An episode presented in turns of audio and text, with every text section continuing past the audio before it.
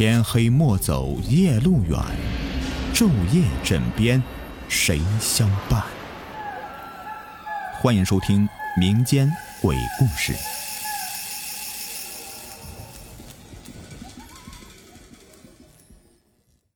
Hello， 你们好，我是雨田。今晚的故事呢，是我的功夫在那次喝酒之后给我讲的两个真实的亲身经历，我保证100%是真实的。在功夫17岁的那年夏天，有一天晚上，他和他同村的一个大人拿着矿灯背着渔网去村外一个小河边打鱼。这开始没什么收获，只打到几条小鲫鱼和一些1尺多长的小青鱼。本以为那天晚上是没有什么收获了，准备撒最后一网，不管有没有鱼都收网回家的。夜已经深了，周围静悄悄的，天上零零散散的挂着几颗星星，偶尔有风吹过河边的杨柳树，树叶发出嗖嗖的声音，给漆黑的夜晚增添一些恐怖的气氛。最后一网捞上来，还是没什么收获，姑父收着渔网就准备回家了。这时候呢，他同村那个人就说话了：“这出来这么久了，又没打到啥鱼，回家干什么呀？走，去老窖坑那边撒起网去。”姑父听到要去老窖坑打鱼，不禁的浑身打了一个寒颤。姑父回了一句：“谁都知道那地方邪得很呢，经常有人晚上从那里经过，能看到一些不干净的东西。你忘了，村里谢老五那年秋天从镇上亲戚家喝完酒回来，夜里面经过那个老窖坑就看到一个死小孩的鬼魂，被吓得嗷的一声就晕过去了。这当时全村谁没听过谢老五那惨叫声啊？这后来还是几个胆大的一起去把他从那个老窖坑那边给背回来的。这才几年大白天都没人敢去那儿，我们现在晚上去，不好吧？”同村那个人听完后哈哈大笑了，说：“姑父的胆子怎么这么小啊？我就是死小孩嘛，有啥好怕的？他今晚敢出来，我直接把他塞到我的渔网里面给烧了，他跑都跑不掉啊！我家渔网经过这个猪血浸泡的，辟邪的。”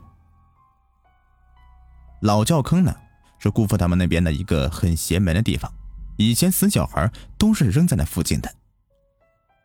老窖坑里的水有多深，没有人知道，只知道水很凉很凉，每年夏天都会淹死人。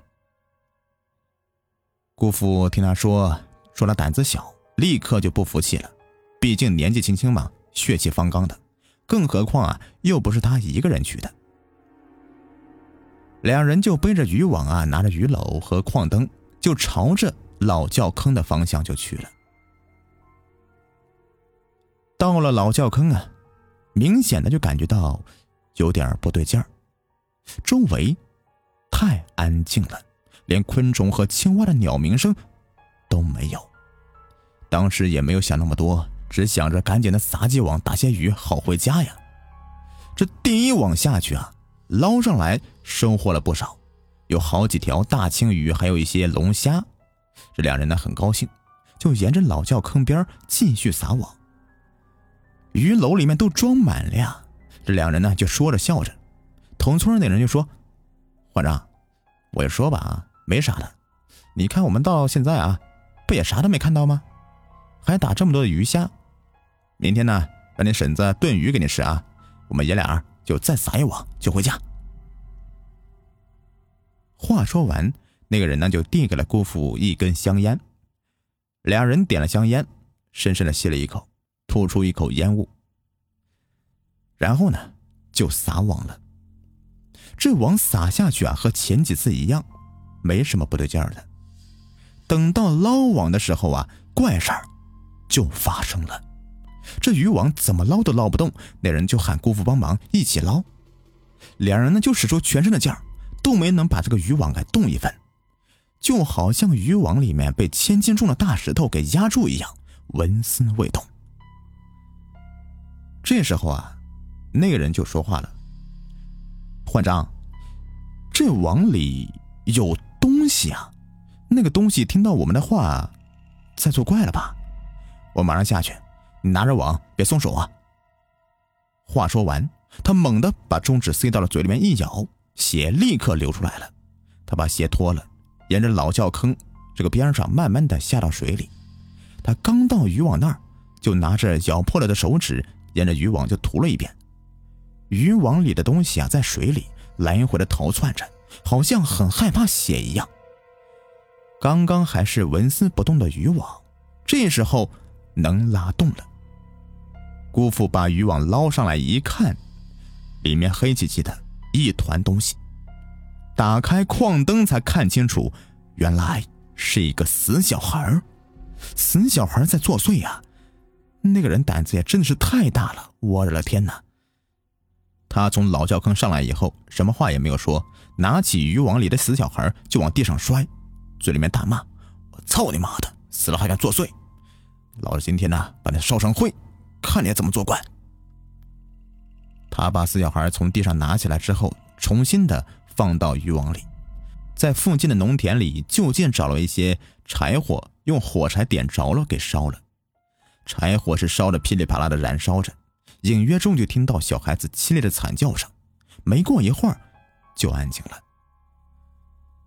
等柴火熄灭了，死小孩烧成了灰，两人就离开了。这事儿虽然说没有那么恐怖，但是绝对是真实的。姑父说完之后啊，点了一根烟，深深的吸了一口气，吐出浓浓的烟雾，接着就说了另外一件遇鬼的事儿。这也是在姑父年轻的时候吧，还是在镇上的砖厂上班的那个年代呢。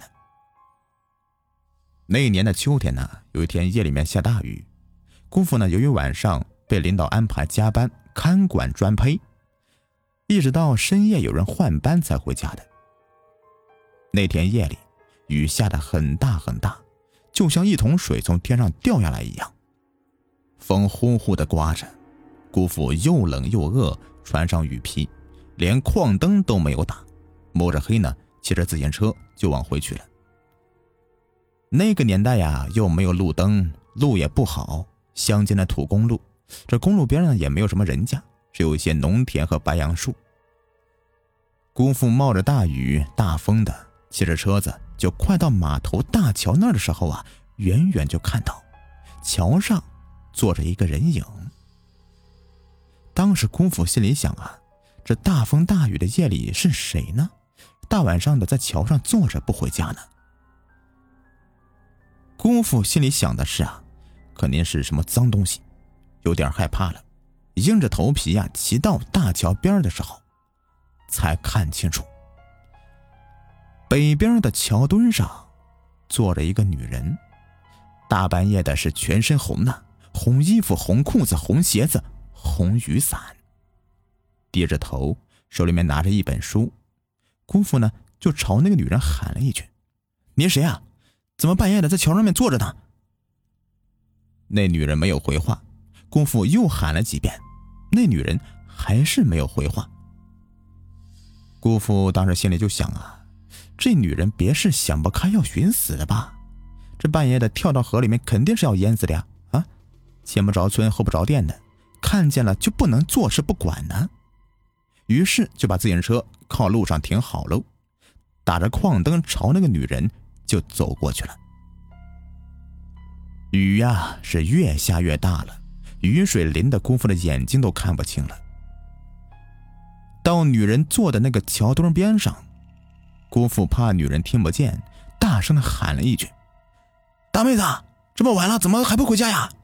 是不是和家人闹矛盾了？这大风大雨的夜里，你一个女孩子坐桥墩上，要是掉下去了怎么办呢？没有人看到啊，听大哥一声劝吧，赶紧回家吧。”说着，姑父就把矿灯往那个女人手里面去递，那女人始终没说一句话，一直都是那一个姿势，打着伞，低着头，手里拿着一本书。姑父就感觉到很奇怪很奇怪，当时就想着想看清那女的到底是谁，怎么这么不听劝呢？姑父就把矿灯打开了，弯下了身子，朝着女人低头的地方看去。这一看，我的个妈呀，吓得姑父魂儿都飞了，这哪里是人呢？那女的眼眶里面空洞洞的，什么都没有，脸煞白煞白的，舌头长长的，都耷拉到地上了。姑父吓得嗷的一声，赶紧往自行车那边跑，骑上自行车，淋着大雨啊，就往家里面冲去了。要命的是啊，那天晚上这大雨又大风的，就在姑父骑上自行车离开桥面的时候，姑父回头一看，那女吊死鬼就不见了。姑父当时的心哪是砰砰乱跳到了极点，好像随时都能够蹦出来一样。这个时候啊，姑父就感觉到这个车后面有人坐在自行车的后座上。姑父的心里面都一直在求菩萨保佑，也不敢扭头看，心里害怕到了极点了，也不知道哪里来的勇气啊，就那样一直骑着自行车，快到码头中间的时候，一瞬间就感觉那个东西离开了。姑父之后啊，就平安的到了家里。我当时听他说到这里呀，心里还在想呢，如果当时换成是我呀，我肯定直接就吓晕过去了。这姑父的胆子还挺大的，敢下来和那个吊死鬼说话呀，而且还朝着那个吊死鬼走去。后来没几天呢，姑父就听说了码头中学那里边有一个女老师因为感情问题而上吊自杀了，死的时候就是穿着红衣服、红裤子、红鞋子，旁边还放着一把红雨伞和一本书。好了，这个故事呢就全部说完了，感谢你们的收听。喜欢的话别忘了订阅、收藏和关注我，也可以去给我专辑打一个10分好评。感谢你们的收听，我们下期再见，拜拜。